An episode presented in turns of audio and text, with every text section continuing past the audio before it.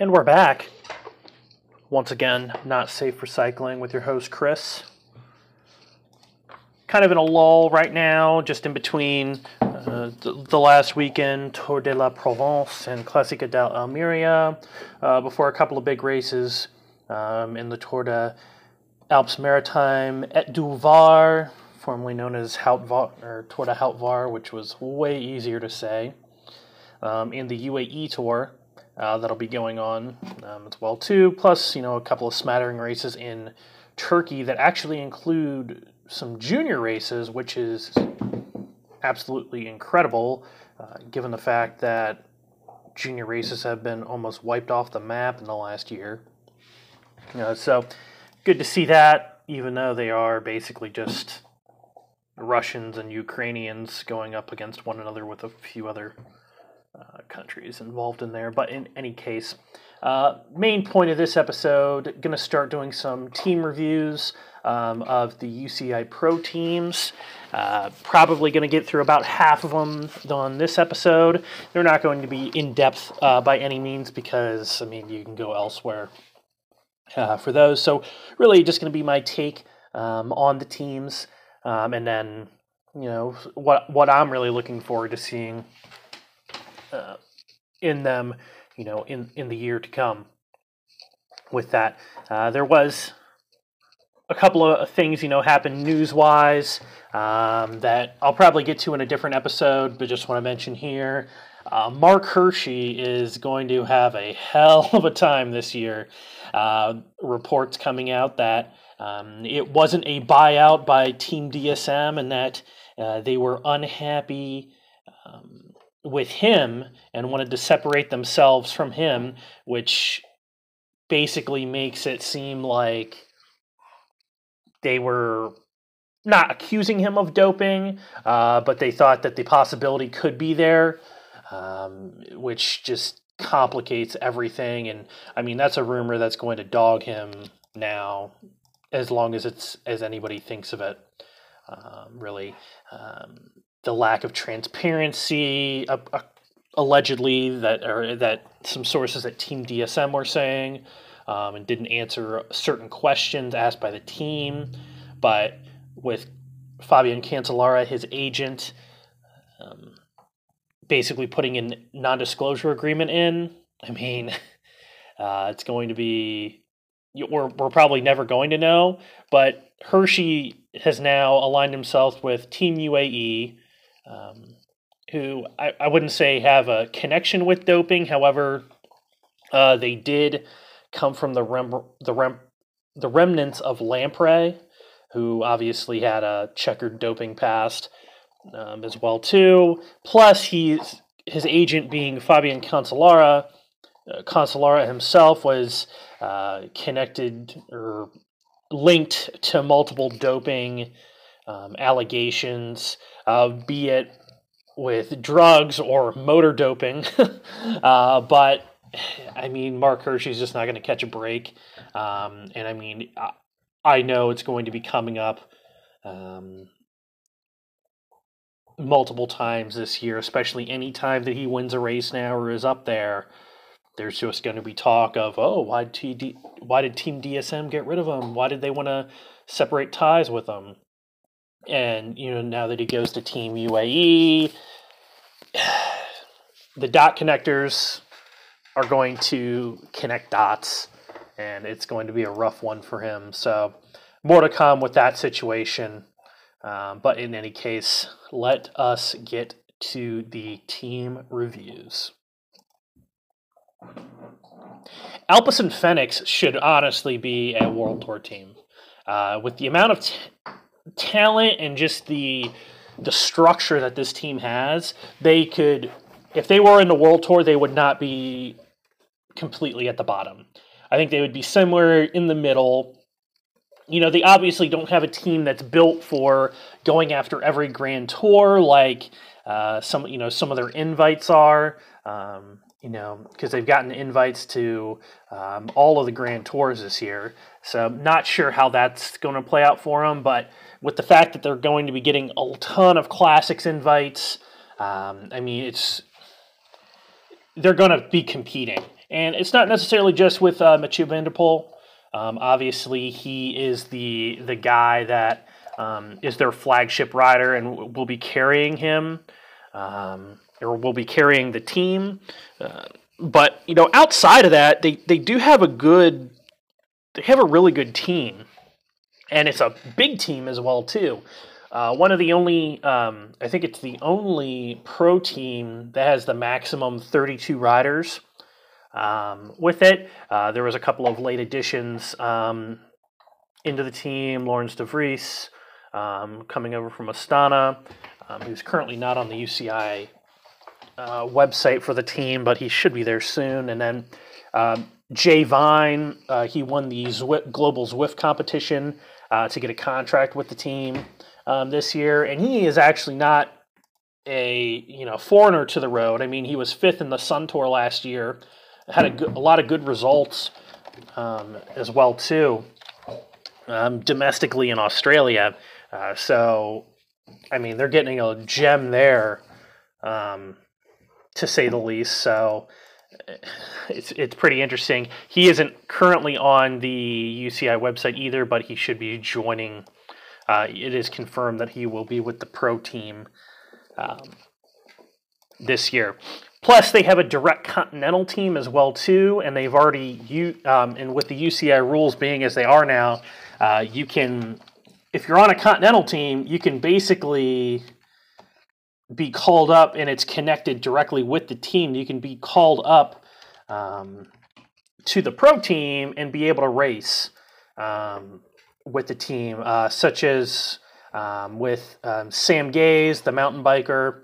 Uh, who rode for the team last year on the road? Um, he's now listed on the Continental team. However, he was um, in the team at Etoile de Bessèges, uh, and I, I, would imagine that's going to happen multiple times this year as well too. Um, and they have a few other guys um, on that team um, as well in terms of development.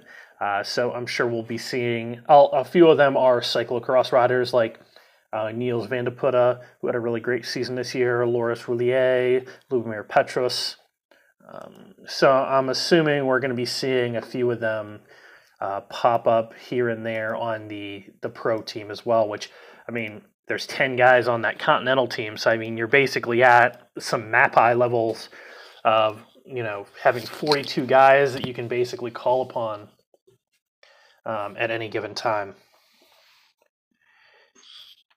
So I mean, the big the big draw here is going to be their classics team. Um, you know, even so, obviously you have Mathieu van der Poel, to, uh, Ronde van Vlaanderen winner. He's going to be the the big guy um, that people are looking after um, throughout the season. However, um, you know, they they they are stocked. So just looking at guys that they are carrying over from last year, uh, I mean, you have Tim Merlier, uh, Jonas Rickaerts, uh, Otto Vergaerde, um, Alex Krieger, Scott Thwaites, Dries de Bondt, the Belgian champion. Um, so just using them, I mean, you got a it's an underrated team, but I think it's a they would be probably a top ten classics team just with the amount of depth um, that they have. But then they go over the top, sign future Belgian star Jasper Philipsen, who's already a good sprinter, Sylvain Dillier, uh, former Paris Roubaix podium finisher, Edward Planckaert, no relation to Eddie Planckaert, the uh, van Vlaanderen winner, uh, two time Ronde van Vlaanderen winner, um, Vries. Um, plus, they have a few other good all-around riders that have finished high in classics as well too. Uh, Xandro Meurisse, uh, and then Peter Vakoč, uh, who's had some good one day results. So it's like, how strong can this team get? And I'm not even mentioning a few guys in there as well too, like Roy Jans, uh, good semi classic rider as well too. So it's like unbelievable amount of depth uh, that they are going to have um, on this team. So in terms of the classics, so I mean, you could honestly see them potentially winning or at least podiuming um, both of the Cobble monuments, as well as podium or winning multiple of the other cobble classics um, as well too. So I mean, it's going to be a big spring, uh, most likely for uh, the boys in blue here. Um, plus, they're not just classics guys um, as well too. And I mean, they ha- they have some other sprinters. They have some other you know like lumpy stage uh, racer sort of guys.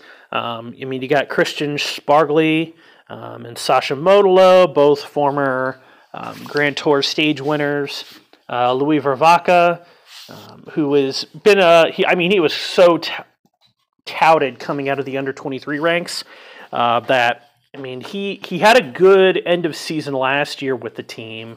Um, and I think he could do well now in his second full year with the team. So he should be a fun one to watch. So, I mean, it's just plus a lot of these guys they're probably a low middle investment you know they're not going to be on these huge contracts or anything but super high return possibilities as well too. Like if you get modolo um, really motivated and he goes on a tear you know gets a bunch of top five something like that i mean you probably sign him for you know nothing that's too out of the ordinary. So definitely uh, you could you could get some high return or you know what you would ex- uh, more than you would expect on a a middle of the road contract um, there. Uh, they got some good young riders as well, not just Machu. Uh, Tobias Bayer, really great climber and time trialist out of Austria. He had a good uh, baby Giro going last year before he was out of the race. Um, so I expect some good things from him. Uh, he had th- these were his stage results last year: 11th, 7th, 3rd, 9th, 9th, and 14th. Before he DNF'd on stage seven, I forget if it was a crash or not. Um, with that, but uh, great results. He was seventh in the uh, Giro del Regione um, in Italy as well too, after being tenth the year before that. So another one of these. He's not the the highest touted rider, uh, but really probably a great investment for the team as well too. Plus, they signed a uh, rider from down in Virginia, uh, just pretty local to me, anyways. Eddie Eddie Anderson, Eddie Anderson, uh, coming over from Hagens Berman Axeon. Uh, you know, he came out of nowhere. I remember. I remember writing a piece about him, like right when he joined Axeon and I'm like, who the hell is this guy? Um, just because he came out of nowhere, had like no results, nothing, straight to a continental team. Found out, you know, he was a really great mountain biker, had um, come up through the high school system in Virginia, and just he tested off the scale um, as well too. And he's gotten better. I mean, he was so green coming out, um, but he has gotten better every year. I mean, there's a lot of uh, great riders that have come out of Virginia, uh, namely being Vuelta stage winner Ben King, but uh, Joe Dombrowski, uh, Jeremiah Bishop, great, fantastic mountain biker. Um, so I mean, it's a it is kind of one of the hubs of the East Coast um, down there. Uh, but this past year, uh, probably had his most consistent year. Um, and when I say that, I mean just because he got through the baby Giro and at the end he finished eighth on that stage to Aprica um, as well too. That Tom Pidcock and Henry Van den just left the field uh, with that. But I mean he was there in a in a really great group um, of riders: Giovanni Aleotti, Filippo Conca. Uh, you know they were right there in that group with him. Uh, so I, I think he could have a good year with them. Um, and you know, he always has these like crazy training. I see him, you know, he's putting in huge miles, everything like that on Instagram. So um, I don't know. I think he could have a a good year, and it seems like he's he does well in these races that are really tough um, as well too. So hopefully he'll be able to get a chance. Uh, with the team. So overall, yes, this is Machu's team, and I think he's going to have an amazing year uh, Mathieu van der Poel. Um, but I think the the team itself they're fun to watch, and they showed it last year in a couple of the late season classics. I mean, they race as a team um, in the classics and the one days, and you know it's going to be great to see them. Um, great to see what they do this year, and going to be fun to fun to watch. For Androni, uh, Giocattoli, got a feel for Gianni Savio. I mean, that was an absolute gut punch that they got with the non-selection for the Giro d'Italia. Um, it the team they have right now is probably one of the weaker Androni teams that they've had recently.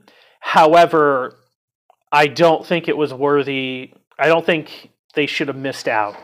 And you know, Mauro Vegni, for for whatever reason, does not like these teams that all they do is put riders in breakaways, and that's what they that's all they aspire to.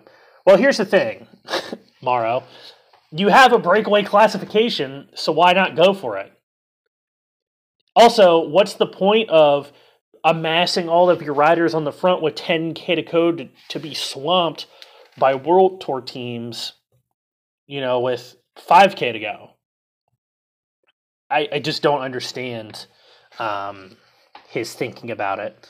Um, however, I mean, they, they do have a, a pretty interesting roster to say the least. Uh, Gianni Savio, I mean, he's the master of putting these patchwork rosters together um, with a couple of big riders, but then also, you know, plucking a few uh, from nowhere. Um, so they have Eduardo Sepulveda, um, who is coming off of a few years with Movistar. He had the Argentinian rider. He had come over to Europe originally with um, Bretagne Séché Environment, which is now Arkea Samsic. Um, and he had ridden for them for five years and for Movistar with three. He had his best result back with what's now Arkea Samsic um, he won the Tour de Deux, uh, Classique Sud Ardèche, uh, was second in Tour of Turkey, um, second in the Tour de San Luis, uh, fifth in the Criterium International. Like, I mean, he had all these big results, and you thought he was going to be going to these new heights. Um, but never, especially when he left and then he joined Movistar, never really had consistent high results as well too. Like top 20 in the Tour of Romandy. Um, I mean, he was second in um, Tour of Austria in 2019, but I mean, he was sandwiched in between Ben Hermans and Stefan de Bod. So, I mean, good result, obviously, but um, I don't know. I'm just, you, you kind of thought he'd be going, he'd be winning some big World Tour races. Um, yeah, he had another top 15 of the Tour Romandy. So, I mean, he's really consistent, but then he was stuck in Movistar um, as well, too. He always seems to ride well in Italy um, and France. So hopefully Androni can get some, you know, they might not have gotten some invites to some of the biggest races this year. Um, mainly being the Giro, but hopefully he can bounce back and he can win a stage race this year or get on the podium um, of one as well too. Uh, so I mean, obviously the team has a ton of attackers. If you look back at the Giro last year, uh, Simon Pellaud, Mattia Bais, uh, Simone Ravanelli, uh, but none of them are really like proven winners with that. So uh, they'll be relying on the breakaways. I can see any three of those riders getting in the breakaway at Milan San Remo, which they got an invite to, and being in the breakaway for 200 plus kilometers. Um, they do have a couple of interesting South American climbers. Um, first one being Alex Cepeda. He's he's listed as Jefferson Cepeda, but it's a mistake or it's a, it's not a name he goes by um, in any case. But uh, he had a, he had a good Giro last year. He did well on some of the climbing stages. Not a time trialist, so he's never going to be like an overall um, favorite unless it's like an uphill uh, time trial. Super tiny rider um, as well too. He's sub sixty um, kilograms um, there, but uh, he's been with the team for uh, well, he was with the team last year. He had a good Tour de l'Avenir back in 2019. He was he won the final stage to Le Corbier. Um, he, he won in a breakaway, and then he finished ninth overall. And then this past year, he rode the Giro, like I said, and had a couple of good results. And you know, he was tenth in Savoy Mont Blanc um, stage race that was won by Pierre Rolland. Um, so I mean, he's he could be up there um, in a few of the if they get some invites to climbing races um, as well too. So hopefully um, they'll be able to. Would like to see him. I saw he was. Uh, there was some news stories this week about Richie Carapaz going to altitude, like way high altitude. He climbed a volcano. I saw um, Alex Cepeda. He was over four thousand meters in Ecuador um, as well too. So in any case.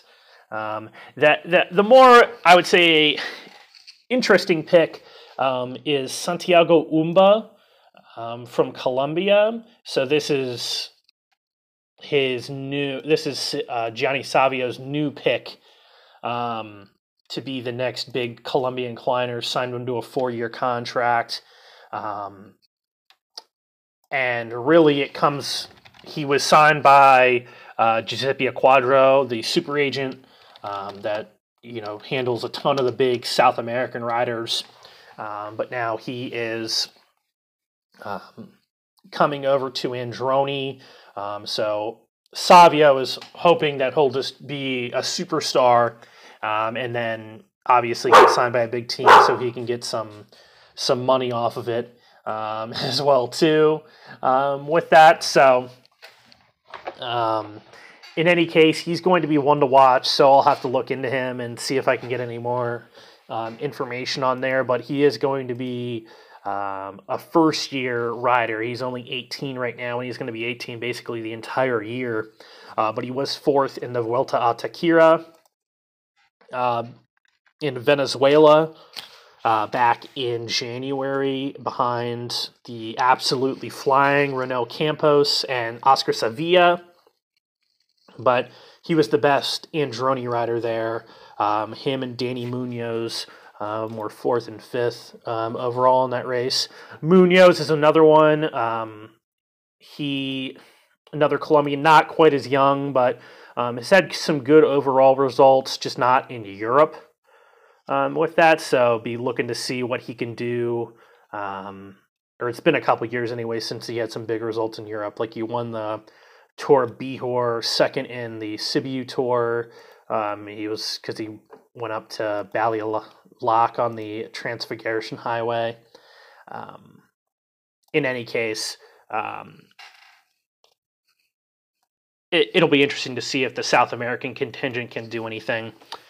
Two other interesting riders that they have. Um, one, another straight out of the junior rider, Andre Ponomar. I'm not sure what really happened with him. It took forever for him to sign with a team. Only signed last week or the week before that, um, which is weird, but I mean, he's Ukrainian, so there might be a stigma attached to him. I'm not entirely certain what the hell happened there. Um, because he was double Ukrainian champion back in 2019. Um, he was the European Junior Road Race champion that year as well too. He had won solo over a bunch of guys that are now professionals. Uh, took some stage wins in some different races. Um, and then this past year, he had won a couple of time trials in Italy, and then he won the GP Rüebliland, um, super big stage race um, in Switzerland. Where he beat a couple of big guys, including like Enzo Paleni, who's now with the Continental team for Groupama FDJ, and Marco Brenner, um, who's now a professional with Team DSM. Uh, so good climber, really good time trialist as well too. So we'll we'll have to see what happens there um, with Ponomar. They also have Eritrean uh, Nathaniel Tesfatsion. Um, you know, the Eritrean riders have been a, up and down in terms of consistency. Um, they don't have the easiest time really coming out of their home country. And basically, they, I mean, more or less, they have to be either suck up to their authoritarian government or um, just leave and come to Europe and live full time um, as well too. So uh, uh, he had spent a couple of years with the Continental team for Dimension Data and TT, now Qhubeka Assos, um, and had some good results, um, just not always in Europe. Shot onto the scene back in 2018. He had some really consistent races in China. Um, then the next year, he was almost all in Italy, or Italy and France. He had a couple of high results, like the GP Poggiana. He was fourth, sixth in the Ruta d'Or. Um, and then this past year, he won the Tour of Rwanda um, and was second in Amissa Bongo in Cameroon, um, which is bigger um, just because you know they go up against European riders, usually like Delko, T- Direct Energy, um, kind of like that um, as well too. So. Uh, I think Androni probably has the. They won the um, biggest YOLO signing of the year. Uh, they signed a Spanish guy named Marty Vigo. Vigo was a skier. Um, he had, I think he was at the Olympics uh, back in 2018. Um, and he joined a, he stopped skiing, joined a Spanish amateur team, rode a total of two races, and now has signed a pro contract. Um, so definitely went from not being a cyclist to a cyclist in the second in the span of about I don't know three seconds. Um, it seems like so. I don't. He must have some testing scores that um, were off the scale. Um, really, so I'm sure there's some um, something to be said there, but uh, a little bit of a head scratcher um, unless he is just the next coming. Um, so more to be seen there. So I mean, they have some interesting riders. They'll get into a lot of breakaways. I guess we'll see how it turns out. I probably think they're going to be a little a little underwhelming, especially since they're going to miss the Giro this year as well too. But only the only time will tell. B and B hotels. Uh, so probably the best thing about this team is the kit. Maybe the best kit in the entire professional peloton. Uh, it's just awesome. That teal and black. I mean, who wouldn't want to wear that? Um, an absolute fantastic kit. So even if the results aren't that great, definitely going to uh, be styling um, with the with the kit itself. Um, there, I mean, honestly, the they are going to be super reliant on Bryan Coquard and Pierre Rolland for the bulk of their results. Um, not necessarily probably what the team would love. However, I mean, it's just kind of the facts of the situation um, as well, there too. Not to say that they don't have other, any other riders um, but it is going to be basically the Coquard and Rolland show uh, for 2021 um, there. So, I mean, not entirely sure uh, what else they're going to do or if it, every race is going to be focused around them. They have a couple of other riders. Um, the one I really like, um, just from his Tour de France last year, um, and then I just see him as a really big talent. Um, Quentin Pacher, um, he he's not super young. I mean, he's 29. He just had an amazing last end of last year. Um, honestly, he had a bunch of he had a really good Tour de France. Um, he was um, had three top ten stage finishes, including fourth on the stage to Sarran, where Rolland um, was second to Mark Hirschi. Um, so he rode really well there, and then he was super key in Julian Alaphilippe's uh, World Championship win just for the fact that I mean it's listing it shows him as a DNF, but there is a lot more than a DNF in there because when the race really got going, Quentin Pacher was on the front and he just detonated the race. Um, so he had a really great race there, and I mean he really turned it in from his ride there was something that the results don't show. Um, so definitely think um, he could be a rider that that gets a few more um, that should get a little bit more attention. Hopefully, he gets some chances to have a few results.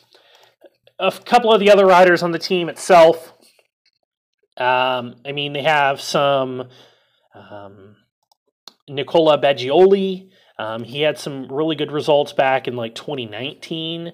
Um, he was second at Trofeo Laigueglia, um, third in the Ronde van Drenthe, but he's super inconsistent. That's the issue, um, really, with him. Um, so, I mean, who knows what you're getting um, kind of with him. Um, Cyril Barthe, um, he is a French Basque, um, rode for um, Euskadi, uh, the continental team, and then the professional continental team um, as well too. Had some good results there, and then he came over to B&B Hotels last year as well. And I think he he could definitely do something this year. Um, he was up there in a couple of the stages at Bessèges, right with uh, Bryan Coquard, um, and even the one um, he was in that long breakaway at Bessèges um, as well too, where Tim Wellens won. So he finished twelfth overall. Uh, so he could be a saving grace for the team if they're really dying for results um, as well too. It's like they have all these guys that are just I don't know okay or they're they're pretty good. They're better than Pack Packville, but I don't know. They're going to be really dominating that 25th to 11th on the uh, stage results sort of thing, um, or just guys that they're not getting up for every race. Uh, they're not like super consistent like that. Um, like Quentin Jauregui, he's been around now for a while. Um, I feel like he could do it. Eliot Lietaer, um, the Belgian. I'm just looking at their their roster now. Cyril Gauthier might be able to do that. Um, so I mean, again, a few riders like that. But overall, the best thing about this team is the kit. Bardiani, uh, CSF Faizanè, uh, new, or maybe it's a new sponsor, I forget. Um, maybe it wasn't a sponsor last year. I don't know. I don't think they really should have gotten the um, Giro spot, but maybe that's just me. They basically probably got it just for the fact that they have Gian- Giovanni Visconti, um, who's only won two Giro d'Italia stage wins but he also won the KOM back in 2015. But I mean, he's been on just about every freaking Italian pro continental team outside of Androni. Um, it feels like. Uh, but in any case, I mean, they're, they're okay. Um, again, they kind of in the they're just really Italian, not even like uh, I was gonna say kind of like Androni, just with the fact that they got some guys that who knows? Maybe they'll be able to break out, but not um, eh, not a lot to talk about because they have Visconti and Enrico Battaglin. Um, Battaglin, uh, another former, he's won more Giro stage wins than Visconti. Um, he won the stage in 13, 14, and 18 um, there as well too. And um, he's kind of bounced around a few times since leaving Yacht Lotto um, Jumbo back in. So he's was with Katusha in 2019, with Bahrain last year, probably on that Katusha contract, and then is now on Bardiani. And I mean, he had a decent Giro last year. He had three top ten stage fin- or sorry, four top ten stage finishes. He had a podium as well too on stage. Uh, 16, where Jan Tratnik won. Um, and he had a couple of other like decent results as well too in Italy, but I don't know. It it feels like forever ago since he won that Giro stage win. Um, never kind of lived up to the heights of what he was showing as an under 23, I will say, um, with that. They did already get their first win of the year with Davide Gaburo um, in the GP Alanya in Turkey. Uh, so got that crossed off the list, um, at least. Gaburo could potentially be one of their saving graces as well, too. He has been a rider that has bounced all over the continent or the Italian continental amateur scene. He was with Amore Vita, Neri Sottoli, which is now Vini Zabu, um, Androni, and now Bardiani. So basically every team possible um, almost at this point. Uh, but like I said, he's had some good results. Um, he was seventh at the Eschborn Frankfurt race, seventh in Laigueglia um, in the past couple of years. Um, and he's always kind of like around in those Italian one day races. Um, like he was ahead of fifth in the Giro della Toscana. So, I mean, they're hoping for the best version of him um, to help him get him on the results page at least um, this year. But I mean, kind of like they have a, a bunch of like these little climbers. Like they got the Costa Rican Kevin Rivera, Giovanni Carboni. Um, let's see, Alessandro Tonelli. I don't like uh, Nicholas Dalla Valle. Um, some of these guys that showed promise as juniors and U23s that never really panned out, like in terms of like being the stars of teams. They're either worker bees or they're just kind of these guys that float in between continental level and um, world tour level um, as well too. So I mean, they got a decent kit. It's pretty ugly, but it stands out um, at least. So you do see it on camera. So I mean, you could say that about them, but I don't know. I don't really get up for this team, but uh, yeah, Bardiani.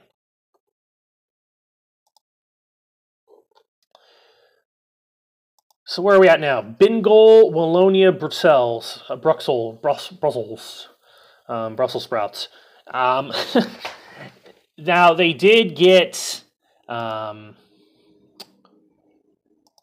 a couple of new guys this year that, um, and they were already able to take their first win in about a year and a half since September 2019 or something like that. So, uh, biggest rider on the team is going to be Timothy Dupont. Um, Dupont um, had some really good years with Wanty, um, and he came back over or he came over to the team this year um, after a number of years um, with that team, and he won this that crash filled stage in uh, a Trois de Bessèges um, with the roundabout. He won that, and then he was fifth in Almeria um, this past weekend as well too. So he's a rider. If he gets on a really good Terra form, it's really fun to watch because he is always up there. Um, trying to remember the year if it was 2016 yeah so 2016 was just an absolutely incredible year um, for him um, especially in July, July, August, September, because he had something like eight wins. Um, he won three wins at the Tour of Alsace, won the Antwerpse Havenpijl, uh, the De Kustpijl, the Championship van Vlaanderen, um, the GP Peranchiers, and he was second at uh, Schaal Sels, um, the Primus Classic, third at the Gooikse Pijl, a second at the Sluitingsprijs. So I mean, he was just like always there, um, and he kind of upped his game a little bit too. Like he loves those semi classics. Um, is like that's his bread and butter. Um, but he's gotten a little bit better. He made it through the Tour de France one year. Um, didn't really have any stage results, but um, a super consistent rider, not always the fastest, um, but he'll he'll be showing that jersey. And speaking of the jersey, it is a highlighter, gray, red, yellow. Just it's interesting to say the least. Um, but they're going by the all press is good press. Um, so even if people are hating it on Twitter, um, hey, they're going to be seen. Um, in any case, uh, so Dupont is definitely going to be their big guy here. I mean, they also have Jelle Vanendert. Forgot he was a professional. Remember, he won the um, he won a tour stage and was second at Amstel Gold twice. Then he just went off the map. Um, never really hit those heights for about the next decade. Um, uh, they also have Sean De Bie. Um, so, I mean, he's just another inconsistent. He has some really great results, and then he falls off the map, um, sort of thing. Um, I know he was going to have a really good. I think he was one of the riders. He was going to have a really, a really good get level Wevelgem last year, and then he crashed and had to pull out, um, if I'm not mistaken. Um, so he was another one. He was great as an under 23 junior, and then he's kind of been riding off those coattails for a while um, with that. So I don't know. Um, more to see, I guess, from him. Um, a rider, I will say, if I had to pick one out here that could potentially surprise some people, um, I will say it's um, Arjen Livyns. Um, he was fifth in GP Marseille this year. And he's had, again, one of these riders that kind of pops up every now and then and has a really good result um, as well, too. He's bounced around with a bunch of different teams um, as well, too. But like he was seventh at the GP Wallonia one year. Um, let's see, he was sixth at uh, Trofeo Matteotti, um, seventh in Jef Scherens, uh, second in the GP Criquelion. Um, so he's just kind of like always over the place, but I don't know. I think you know one of these like semi classics, he could definitely um, get a podium or kind of be up there um, just show himself um, as well too. They have a lot of these Belgian guys that are just I don't know, kind of all over the place. Um, honestly, don't really know what to make of the team, uh, uh, or they're going to just be a little bit disappointing um, overall. The one guy that he's definitely getting his chance to be a professional. So I guess we'll see how it pans out. Um, Stanislaw Aniolowski, um, Aniolkowski, not exactly sure on the pronunciation there. Uh, he is the current Polish champion. It's a pretty cool jersey, actually, to say the least. Um, last year had an amazing season, just unreal. I think he went he had like wait two races where he was outside the top 10 besides his DNF at the Worlds. Two. and that was one of them was GP uh, Jean Pierre Monseré. Um, he was 13th. And then the other one was the first stage at some Polish stage race where he was 17th. Besides that, he won just let's see, he won one, two, three, four, five races, or sorry, six races, two of them being overalls, um, just from all the consistent finishes. But uh, Dukolo Maziowski, like the Tour of Zecherland, the Baltic uh, Karko Nosis Tour, um, the Course Cycliste uh, de Solnarsk. I, I, I, call it like the Solidarity Tour. He won that. Uh, the Tora Malopolska, he was sixth overall, won a stage. The Visegrad 4 GP Slovakia, he won that.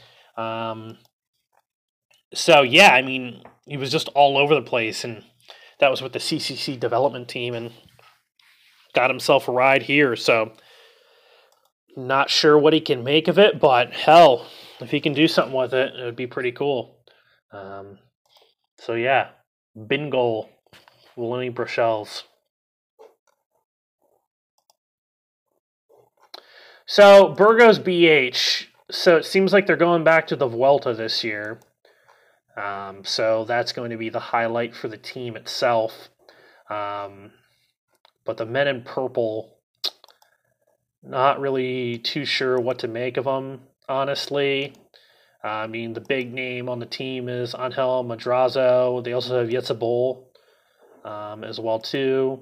Madrazo did win a stage of the Vuelta back in 2019. Last year was pretty good. He's just he never really had a big result um, with that. So hopefully he can get back to the taking a stage of the taking a stage of the Vuelta would if that's their only win this year, it'll be a successful year for the team um, itself. They have a couple of other riders that have kind of just been there. Um, like like I said, Jetse Bol, um, he could be. He hasn't really done a ton with the team, but um, he was really active in the Vuelta the last couple years.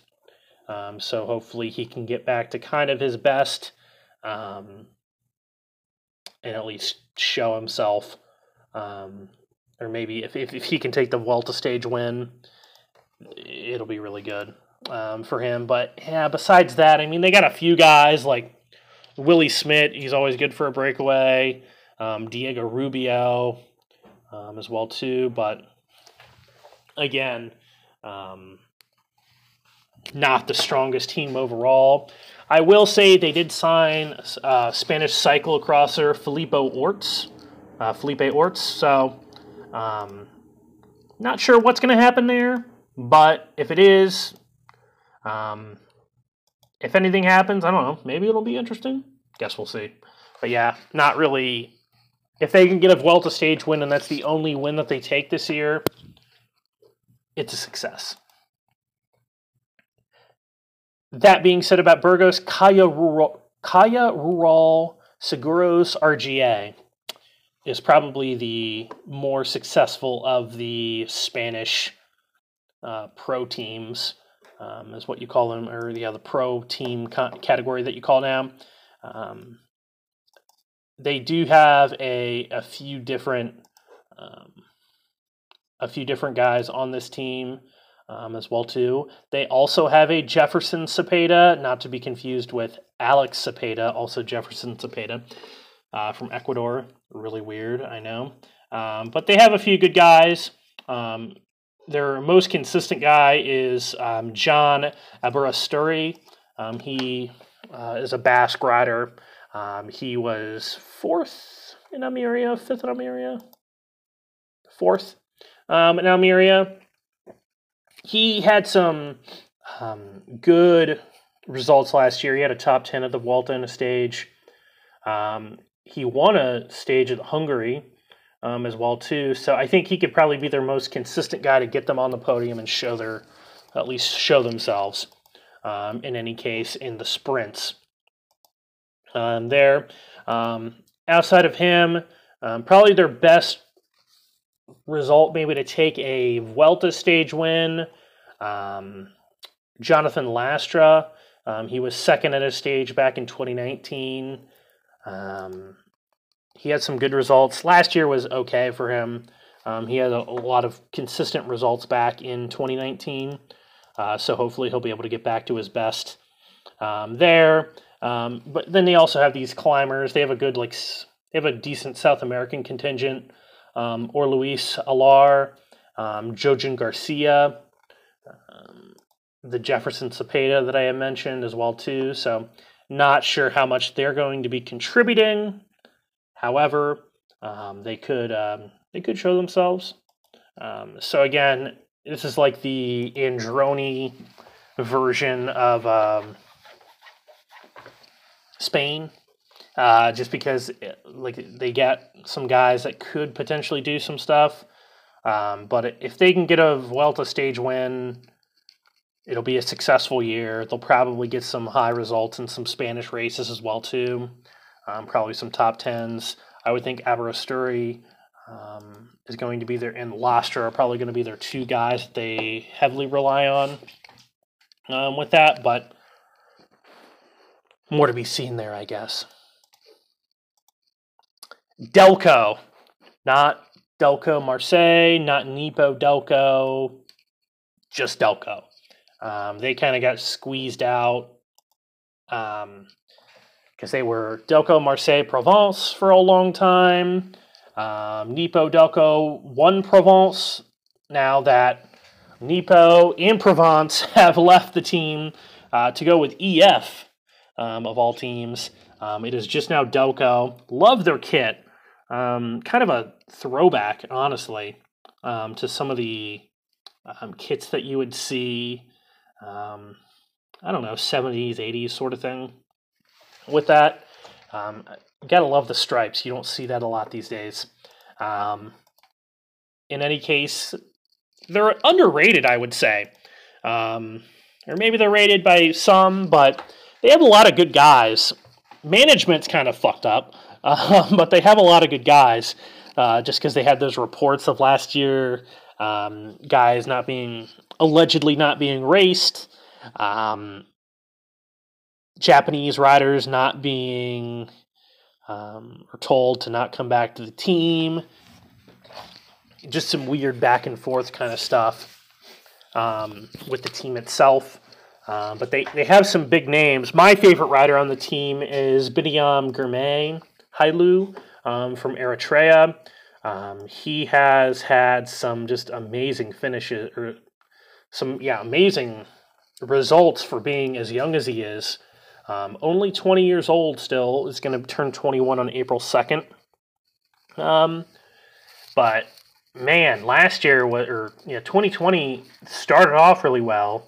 Won two stages at Amissa Bongo, second in Trofeo Laigueglia. Like, what? um, had a bunch of high finishes in Rwanda.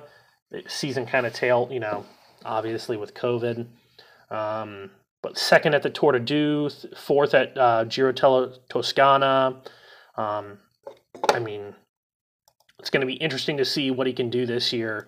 Um, now that he, you know, this is his third year as a professional, or sorry, second year as a professional. Um, but if he can continue to grow and grow and grow, um, I don't know. I think it'd be really interesting to see just to get a really successful Eritrean African rider, a black African rider, just hitting the podium in Europe. I mean, it'd be fantastic to see um, what he can do there. Um, I mean, they have a lot of guys that can get results um, on this team. They have Mauro Finetto. Um, they have Eduardo Pradas, Edward Michael Grosu. He's not as good as he used to be, um, or at least not as consistent. Maybe just because he's riding bigger races. If he goes back to Romania, he always seems to produce, um, or if he goes to Asia, but never. He's never always consistent in a lot of the European races, um, at least that I think he could get results in. Um, they're probably going to do uh, the Volta a Portugal, the Tour of Portugal, um, this year, which is the fourth Grand Tour um, to some at least. Um, so Jose Goncalves could probably um, do well um, there. Um, but yeah, they just have a very crazy roster, just filled with different guys. Probably have a couple of good climbers um, that I had already mentioned. Uh, Pierre Barbier had a really good finish at, at Trois de Bessèges. He was second on that crash filled stage. So, again, probably the best thing about this team is the kit, but I really like Girmay. Um, hope the Hero Train's able to do something. Hope Barbier um, is able to take a couple of sprint wins um, as well too. Um, you know, overall, it's a pretty interesting team. They're always going to be in breakaways. Um, you know, there's never they don't have a star necessarily, um, but you know, yeah, they're going to be there in the French races. That's all I can really. That's all I really else I'm going to say about them. We have the love child of Ivan Basso and Alberto Contador next. Uh, Iolo Comita. Eolo being a, they used to, or they still do, or they, they did sponsor, or one of the big sponsors um, in the Giro d'Italia. Um, so they are sponsoring the team um, now uh, for 2021. They brought in a number of big guys as well too. Um, Francesco Gavazzi a little over the hill, I would say. He won a Vuelta stage all the way back in 2011 with Lampre. Um, but he gives them some consistency, at least in the Italian races. Um, Manuel Belletti, Luca Wackermann, um, Vincenzo Albanese, uh, Ravazzi, uh, Luca Pacioni, like tons and tons of these Italian riders that do well on um, the one day races, small, um,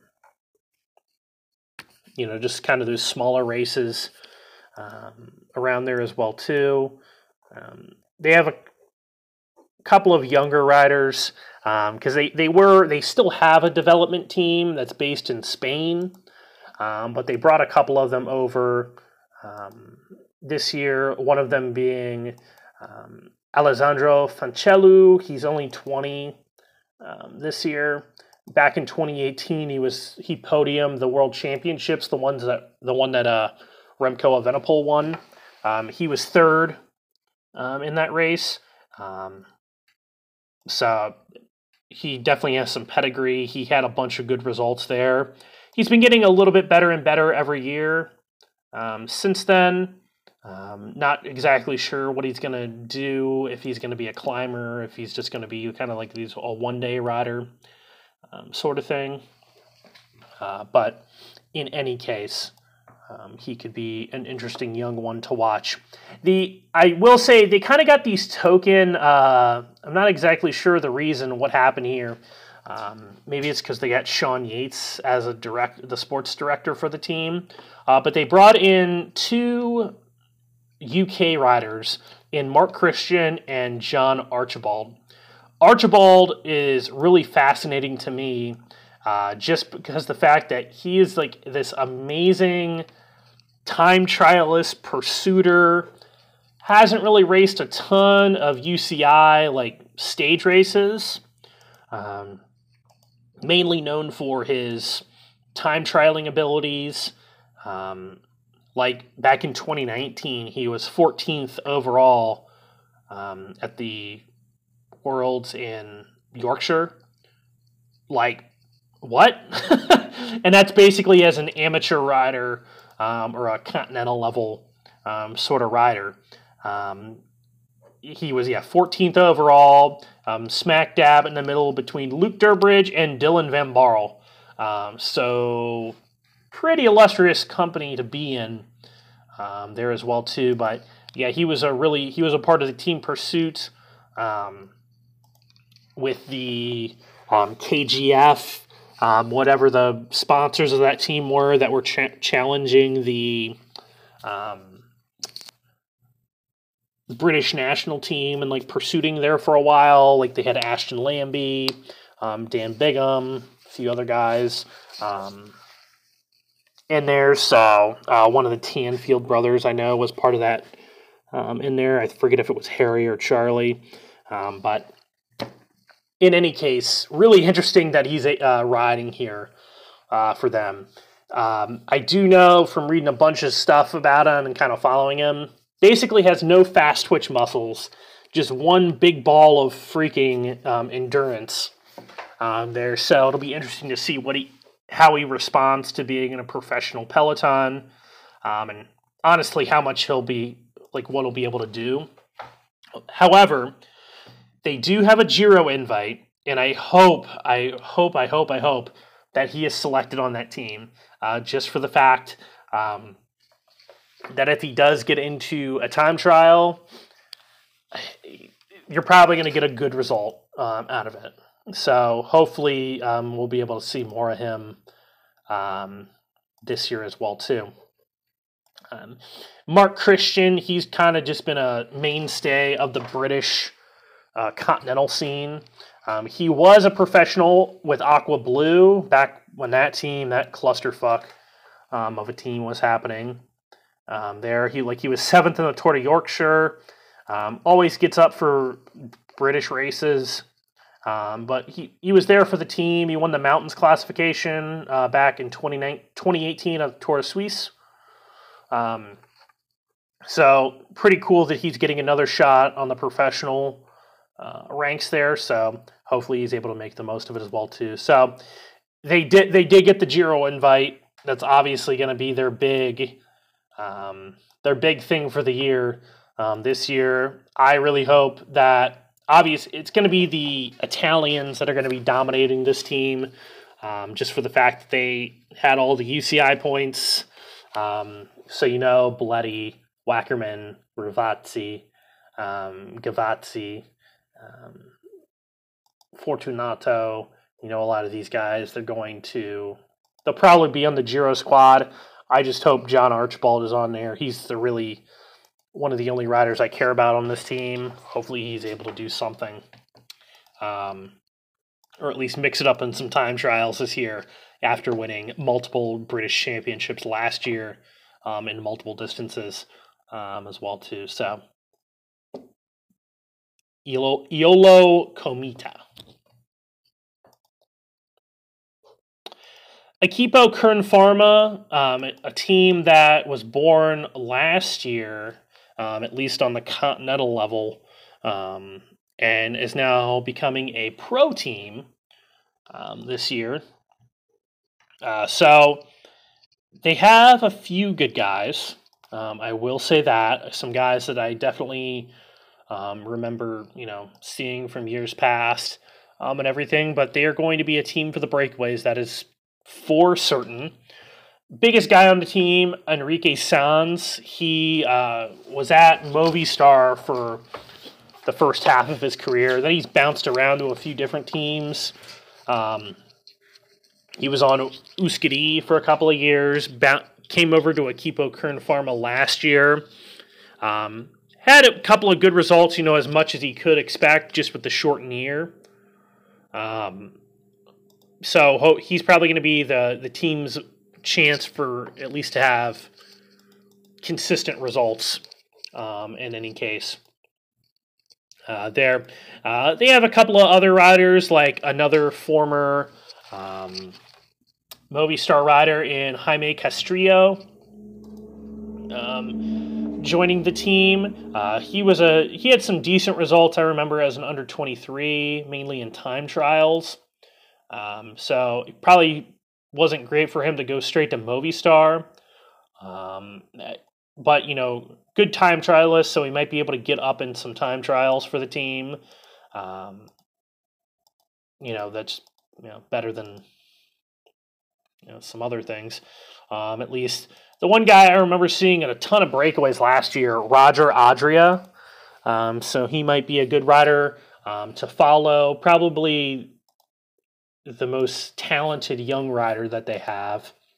Um, yeah, he was all over it in Burgos last year. I just remember seeing because they had those really stupid helmets. Just they look it looked gigantic on his head.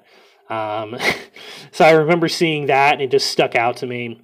Um, but he had a really good uh, Giro del Regione last year, finished third overall behind uh, Andreas Leknessund, um, who's going to DSM, and then Alexis Guerin, um, as well too. So I mean, I think he could definitely do something. He had a really good ride in Bessèges, um, finished 18th overall. Um, so not not too shabby. He was one of the highest riders that was not in that big breakaway um, that Tim Wellens was in that you know won the stage. So you know I think uh, I think he he might be the the rider to watch if you if you want to find somebody a little bit underrated um, on an underrated team. So Roger Adria, Equipo Kern Pharma. So I'm going to cut it off there um, in terms of that's about yeah half of the um, teams for um, the pro level. So I'll finish the other half, get an episode out tomorrow, hopefully um, there as well too. It's just a super wide range um, of different you know levels from teams that probably shouldn't be you know on the pro team um, side of things to teams that could potentially be world tour like Alpecin Fenix. Um, in any case, um, you know these are the guys that you're going to see in the breakaways uh, a ton of the time, and or just those guys that you're like, huh, wonder who that is. Uh, so stay tuned for part two of the UCI Pro Team uh, review, aka uh, basically my opinions on all these teams, and not an overall uh, review of the team. But in any case, this is Chris, not safe for cycling.